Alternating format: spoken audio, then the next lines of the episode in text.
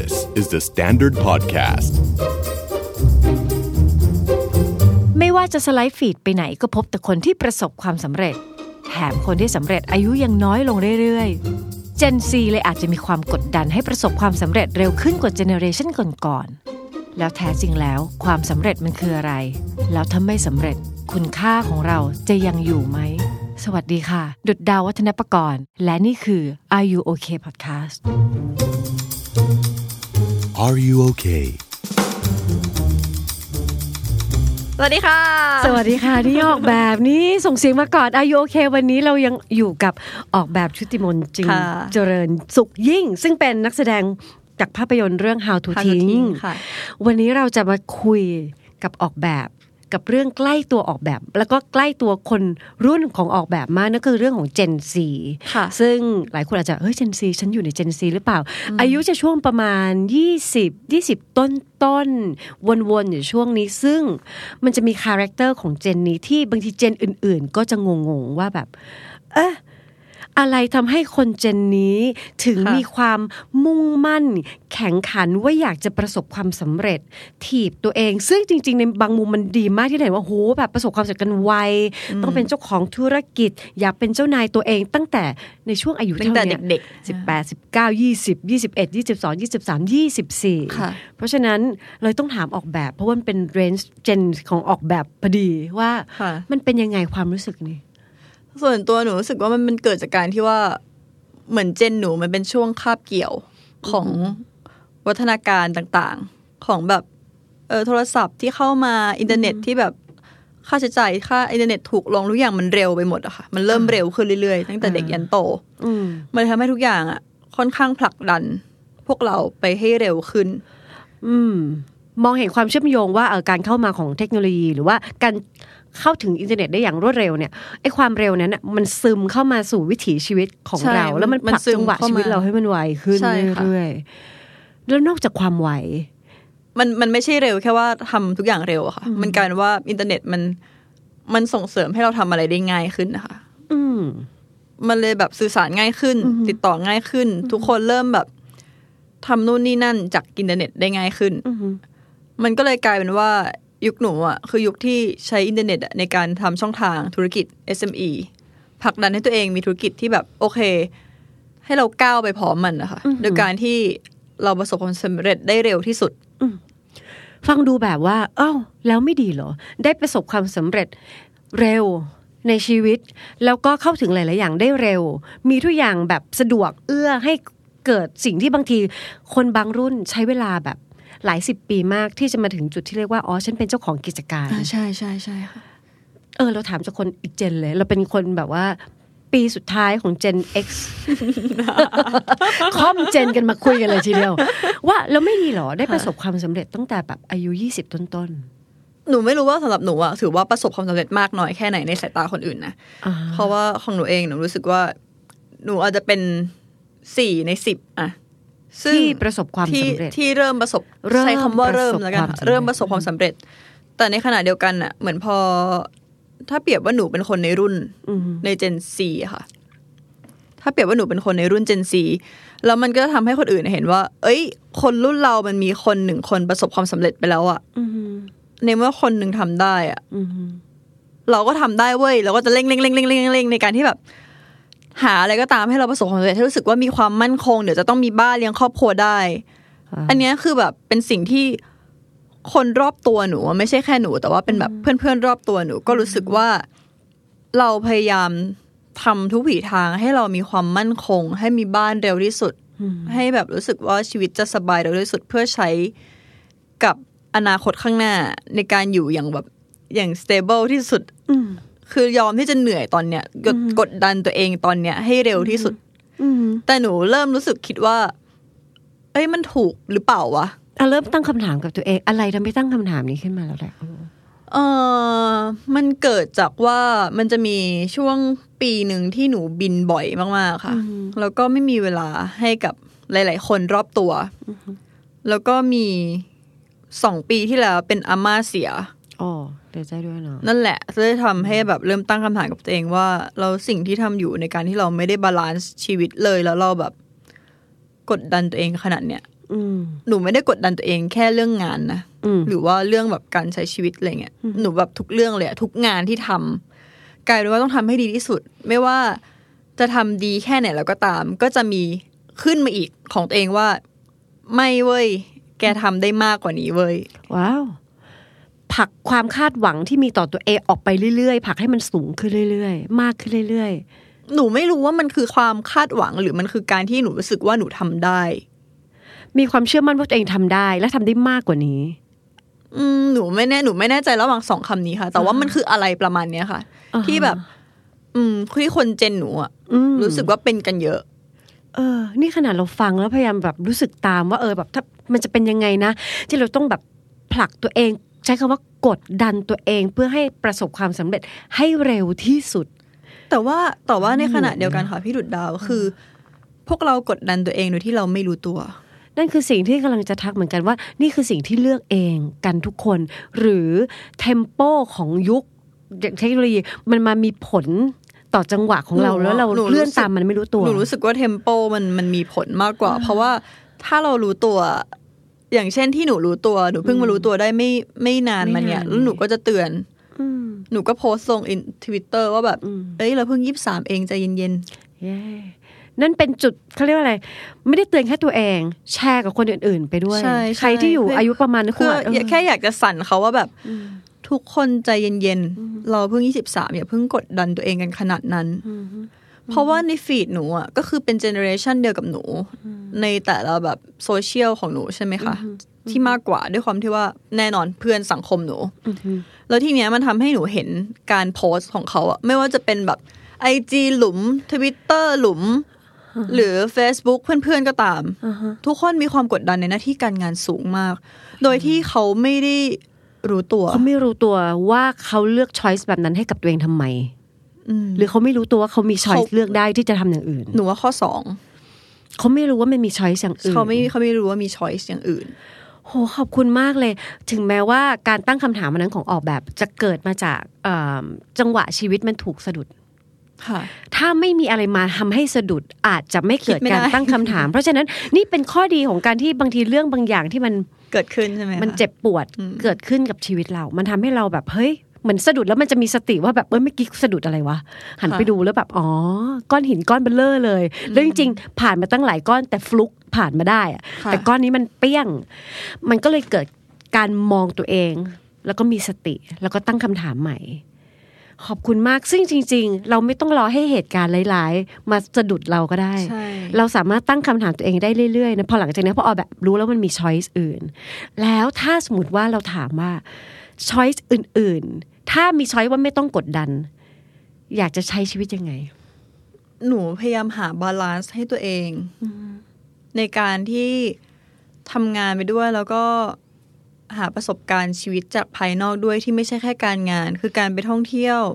การใช้ชีวิตกับครอบครัว หรือการไป vacation กับเพื่อนอืมอืมๆซึ่ง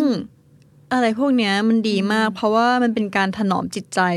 มันเป็นการแบบ เหมือนกล่อมเกลาแบบจิตวิญญาณเราให้มันแบบให้มันดีขึ้นซึ่งมันคือการพักผ่อนอย่างจริง ๆอะค่ะแล้วมันทำมันช่วยมันช่วยให้เราแบบ fresh จริง ๆ แล้วก็มีความสุขกับการใช้ชีวิตในวันต่อไปได้จริงขอบคุณมากค่ะ เพราะว่าชีวิตเราทุกคนไม่ได้เป็นม้าแข่ง เราไม่จำเป็นจะต้องรีบมุ่งหน้า แล้วก็เอาอะไรไม่รู้มาปิดสองข้างทาง แล้วก็วิ่งไปให้ถึงเป้าหมายที่ควรจะเป็นต้องประสบความสำเร็จต้องมีบ้านต้องมีรถ อันนั้นอาจจะเป็นแค่ส่วนหนึ่งค่ะแต่จริงๆชีวิตเรามันลองเอาไอ้ที่ม้าแข่งเขาจะใส่ไอ้ที่แบบบังตาบังใช่ไหมค่ะเอาอันนั้นออกสองข้างทางมันมีตั้งหลายอย่างชีวิตมีตั้งหลายมิติเนาะ แล้วก็นึกออกว่าใช่เอ่อการใช้เวลากับครอบครัว ก็เป็นมิติหนึ่งที่มันเป็นคุณ i t y ทางที่มันจะเยียวยาจิตใจ การไปเที่ยวกับเพื่อนไม่ใช่เรื่องไร้สาระนะคะๆใช่มันคือการ balance ชีวิตมันคือให้มันการมีการพักผ่อนใช่เพราะว่าอย่างที่ผ่านมาประมาณตุลาที่ผ่านมา ปีที่แล้วเอาแบบไปเกาหลีกับเพื่อนอือฮึก็รู้สึกว่าเป็นการไปเกาหลีที่มีคุณค่ามาก เล่าให้ฟังหน่อยได้ไหมคะไอ้คำว่าคุณค่านั้นเนี่ยคือมันให้ความรู้สึกยังไงๆคนอื่นจะคิดว่าเกาหลีไม่ได้มีอะไร หนูไม่ได้อยากจะขายประเทศเขานะอ่าฮะหรืออะไรอ่าฮะแค่แค่ตอนนั้นคือไปก็คือไปเที่ยวกับเพื่อนค่ะ ไปแบบ hopping คาเฟ่ไป chill ไปกิน ไปถ่ายรูป ไปคอนเสิร์ตแต่มันกลายเป็นคุณ i t y time ที่ดีมากเลย กลายเป็นว่าเราหัวเราะทุกวันตอนที่อยู่กับเพื่อน ว้าว เราร้องไห้เราแบบเราบ่นให้เพื่อนฟังแล้วเราก็มีความสุขกับการที่เราบ่นให้เพื่อนฟังเหมือนทุกอย่างมัน turning point มาเป็นแบบ happy happiness หมดเลยอะอืมมันหนูเลยรู้สึกว่า ตอนนั้นกลายเป็นแบบ quality time แล้วพอกลับมาอยู่ไทย แล้วพอเป็นแก๊งเพื่อนที่แบบทุกคนเริ่มกดดันตัวเองกันอีกแล้วอะทุกคนก็จะเริ่มแบบไปเกาหลีกันไปเที่ยวกันไปเที่ยวกันไปไหนก็ได้ไปกันหน่อยตอนนี้ไปกันหน่อยอะไรเงี้ยอืมคือเหมือน หนูรู้สึกว่ามันดีที่ว่าเพื่อนๆรอบตัวเริ่มรู้แล้วว่า อะไรที่ทำให้เราอะมีความสุข แล้วผ่อนคลายกับการกดดันนะตรงนั้น เพราะว่ารอบตัวหนูทำงานกันหนักมาก เพื่อนๆเป็นแบบเจ้าของกิจการตัวเองอะไรอย่างเงี้ยค่ะว้าวอืม แล้วแบบก็จะมีเรื่องต่างๆมากมาย อืม ออกแบบรู้ไหมว่าสิ่งที่ออกแบบกำลังจะทำอะ มันจะเหมือนเป็นฟูก ให้วันหนึ่งสมมุติว่า คนเจนซีที่อยากจะประสบความสำเร็จเร็วๆแต่ว่ามันชีวิตมันไม่มีใครขึ้นตลอดเวลา วันหนึ่งมันจะมีวันร่วงบ้างร่วงเล็กร่วงใหญ่ มันจะเกิดขึ้นอยู่แล้วอืมแล้วบางทีคนที่ชินกับการประสบความสำเร็จมากขึ้นไปเรื่อย ๆ จะลืมที่จะฝึกหรือ practice skill ที่จะรับมือกับสิ่งนี้ค่ะพอเฟลปุ๊บจะรู้สึกว่าโลกมันจะทลายอืมอืมมันเหมือนจะไปต่อไม่ได้ แล้วหลายคนก็จะแบบเอาแล้วฉันจะเตรียมการรับมือแบบนั้นไว้ยังไง โดยเฉพาะ Gen Z ที่แบบมักจะเข้า loop คล้ายๆ แบบนี้เข้าใจสิ่งค่ะที่ออกแบบทำอะนี่คือการเตรียมฟูกในวันที่เรายังไม่ต้องเจอภาวะนั้น การที่เราสร้าง relationship ใกล้ตัว ให้มันเต็มไปด้วยความรัก ความไว้ใจ สร้าง support การเชื่อมโยงอันนี้เอาไว้ค่ะสิ่งเนี้ยมันจะช่วยรองเราเวลาที่เรารู้สึกว่าร่วง แต่บางคนทำแต่งาน บี้ตัวเองขยี้ตัวเองเอาเวลาทั้งหมด 24 ชั่วโมงอ c คุพายด้วยงาน พอถึงวันหนึ่งรู้สึกว่าล่วงเฟล หันไปข้างๆคือมันไม่เหลือ relationship อะไรที่มาคอยแบบประคองแล้ว แล้ววันนั้นมันจะรู้สึกเคว้งแล้วก็จะเข้าใจได้ว่าทำไมมันถึงรู้สึกคล้ายๆกับว่า เฮ้ยเหมือนชีวิตมันจะดับไปหมดเลยอืมอย่างเนี้ยเฮ้ยเราว่าเฮลตี้จริง ๆ ใครฟังอยู่ตอนนี้แล้วรู้สึกว่า เออว่ะครั้งสุดท้ายที่ฉันไปแฮงเอาท์กับเพื่อนเมื่อไหร่วะลองแบบนี้ดูก็ได้เพราะมันไม่ได้มันเติมความสุขแน่นอนอยู่แล้วการได้หัวเราะทุกวันเราฟังแล้วแบบเฮ้ยพลอยยินดีแบบเออยินดีด้วยว่ะ แล้ววันหนึ่งวันนั้นเราจะรู้สึกว่าแบบเรามีใครเว้ยเรามีเพื่อนแก๊งนี้ที่แบบเขาจะอยู่เคียงข้างเราเสมอ แล้วถ้าสมมุติยังมีเวลาว่างๆที่รู้สึกว่าใช่ฉันต้องการฟูกมากกว่าแค่ relationship สามารถทำได้นะ บอกตัวเองว่า ความสำเร็จมันไม่ได้ มันไม่ได้เป็นตัวชี้คุณค่าของเรา ไม่สำเร็จเราก็ยังมีคุณค่า แล้ววันหนึ่งเราอาจจะไม่ได้สำเร็จแบบนี้ไปเรื่อยๆ คือมันมันจะมีพวกค่านิยมและอุดมคติวิ่งอยู่ในหัวคนเราตลอดละคนทุกรุ่นมี รุ่นดาวก็มีแต่เราจะมีคนละแบบกัน แต่มันจะมีสองหมวด มันจะมีค่านิยมที่มันเป็นจริงเว้ยพอเราเอามาทบทวนแล้วอ๋อจริง เช่น เอ่อมันจะมีทางแก้เสมอ ถ้าเราค่อยๆ หาทางมันจะมีทางออกเสมอ แต่มันจะมีค่านิยมบางแบบที่อยากให้หมั่นกลับมาเช็คดีดีๆว่าแบบ เอ๊ะค่านิยมแบบนี้มันเป็นจริง ๆ หรือเปล่า มันจริงหรือเปล่า เช่น เราต้องประสบความสำเร็จนะ เราต้องจริง ๆ หรือเปล่า is it the only choice มันเป็นคำว่าต้อง เหมือนไหมไปแบบ เหมือนไปใส่กรงขังไว้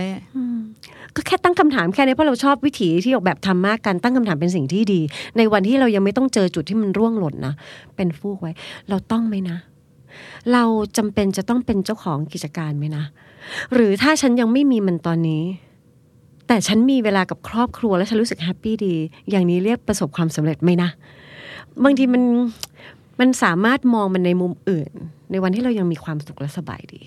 แบบเนี้ยวันนั้นมาถึง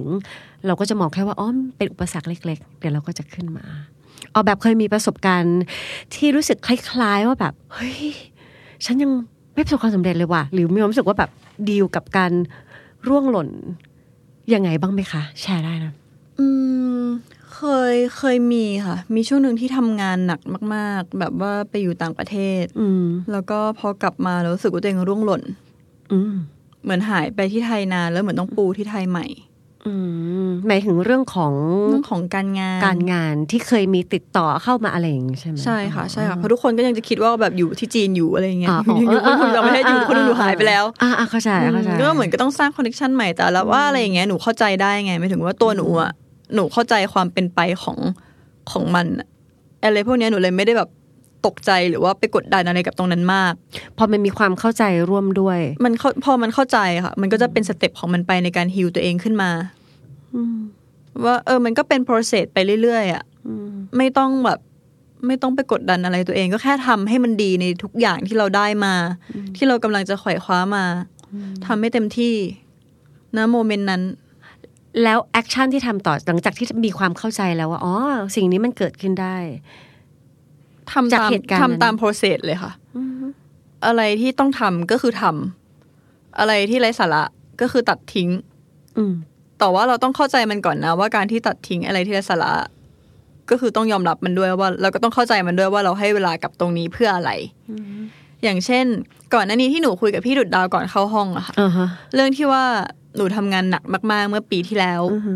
กลับมาแล้วก็มีโปรเจกต์ไทยต่อต่อซีรีส์คืนฝันลวง แล้วก็มีโปรเจกต์หนังต่ออืมถึงขั้นว่าต้องบินไปเที่ยวแค่แบบคืนเดียวอะที่เกาหลีกับเพื่อนอืมแล้วก็บินกลับอีกวันหนึ่งสุดยอดอะเออ อันเนี้ยคือเราโอเคกับตัวเองนะหมายถึงว่า เรารู้ว่ามันจะเหนื่อยกับการที่เราไป แต่ว่า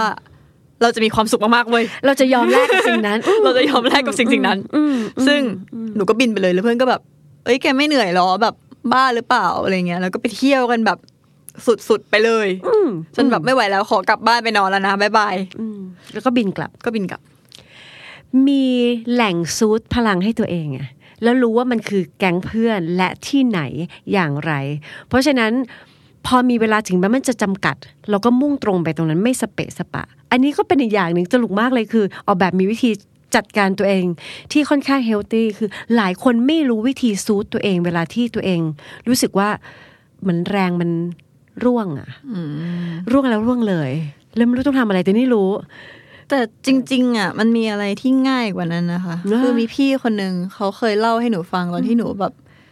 รู้สึกว่าตัวเองเศร้าๆมากๆอะแล้วรู้สึกว่าตัวเองไม่มีความสุขอือฮึเขาบอกว่า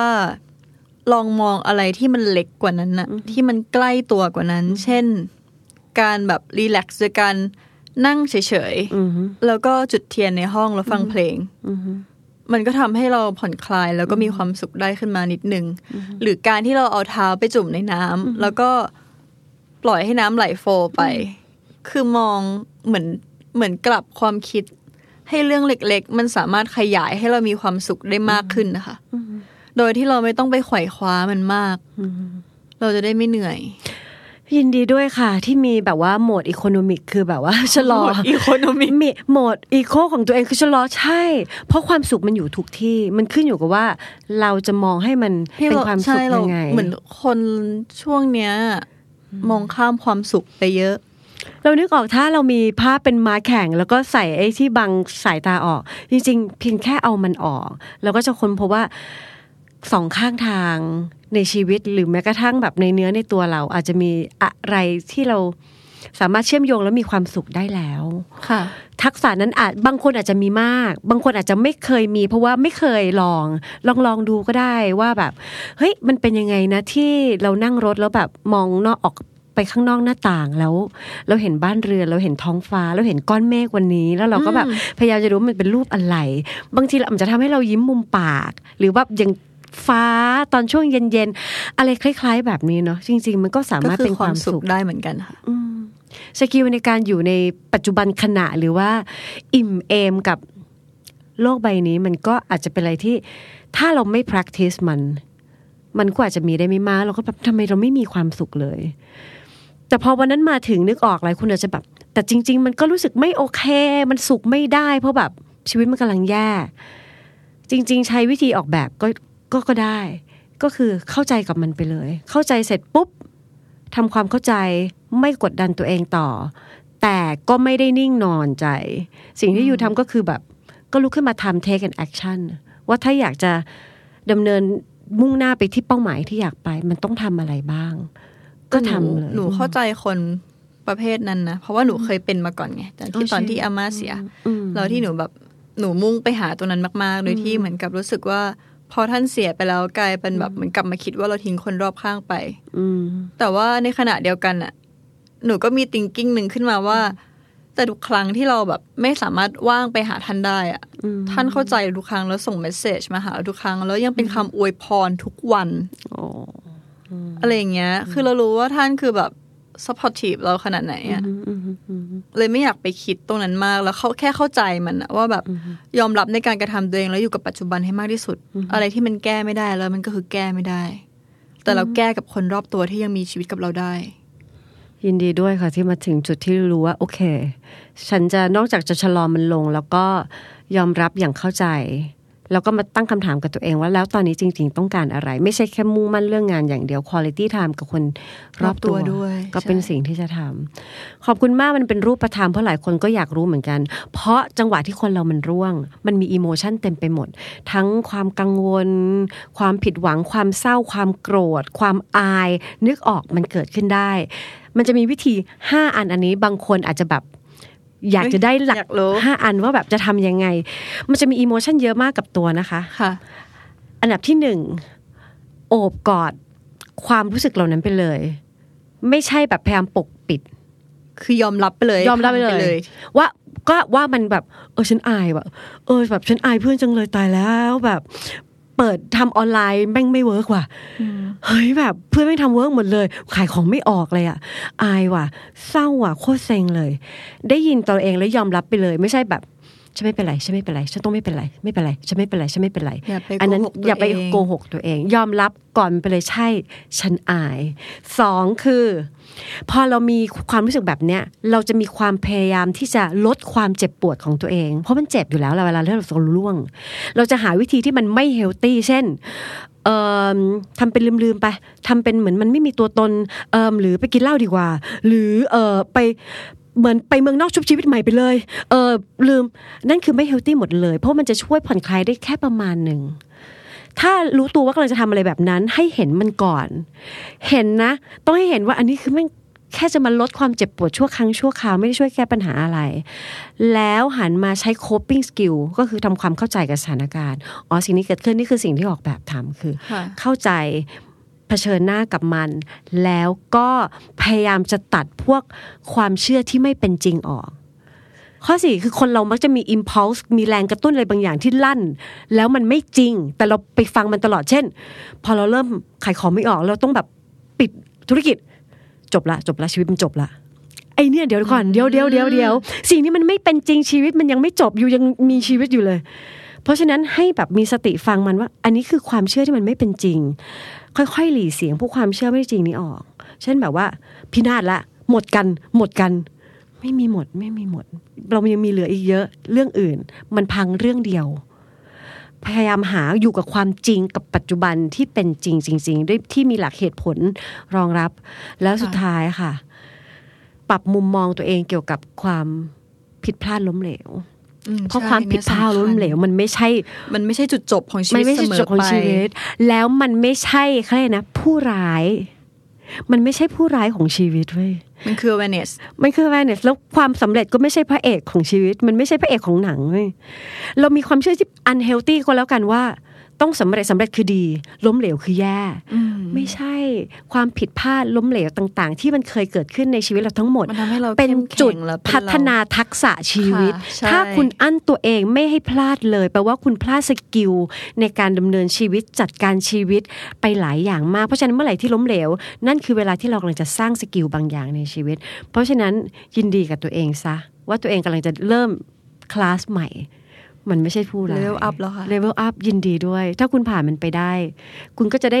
มีสกิลมากขึ้นเรื่อยๆ อะไรแบบนี้เป็นต้น ซึ่งหลายอย่างออกแบบทำอยู่แล้ว แล้วก็ขอบคุณมากที่มาแชร์ เพราะว่ามันจะไม่มีทางเข้าใจคนอื่นได้มากไปกว่าการรับฟัง และการที่เราได้ฟังออกแบบ เราก็ได้เห็นภาพว่าอ๋อเราเข้าใจละว่า เข้าใจมากขึ้นแล้วค่ะว่าอะไรทำให้คนที่อยู่ในช่วงวัยนี้ Gen Z ถึงมีแรงบางอย่างผลักไปข้างหน้า อย่างอย่างบ้าคลั่งอย่างบ้าคลั่ง Fast and the Furious มากวิวเอาแล้วเข้าใจแล้วว่าบางที เขาก็ไม่รู้ตัวว่ามันไม่ต้องเร็วก็ได้เขาไม่รู้ตัวว่ามันมีช้อยส์อื่นในการใช้ชีวิต เขาไม่รู้ว่าความสุขบางทีมันอยู่ใกล้ตัวมากกว่านั้น ไม่เป็นไรวันนี้เราพอฟังแล้วเราก็มีความหวังว่า เออ มันมี choice อื่น แต่ choice ของแต่ละคนจะเป็นยังไงเราว่า อันนี้มันก็แล้วแต่อยู่ที่นะเขาเองอยู่ที่นะเขาเองเลือกได้ค่ะ แล้วถ้าวันนี้เลือก choice นี้แล้วมันยังไม่ไม่เจอ work ความสุขไม่ work ก็แค่ก็เลือกลองเปลี่ยน choice อื่น choice ไปเรื่อยๆวันนี้ขอบคุณออกแบบ ขอบคุณเช่นกันค่ะพี่ค่ะจุดดาวฟัง Are You OK episode นี้แล้วลองสำรวจตัวเองแล้วก็คนรอบข้างดูว่ายังโอเคกันอยู่หรือเปล่า ถ้าไม่แน่ใจว่าโอ หรือไม่โอ ลองปรึกษานักจิตบำบัดหรือว่าคุณหมอก็ได้ จะได้มีสุขภาพจิตที่แข็งแรงแล้วก็โอเคกันทุกคนนะคะ The Standard Podcast. Eye opening for your ears.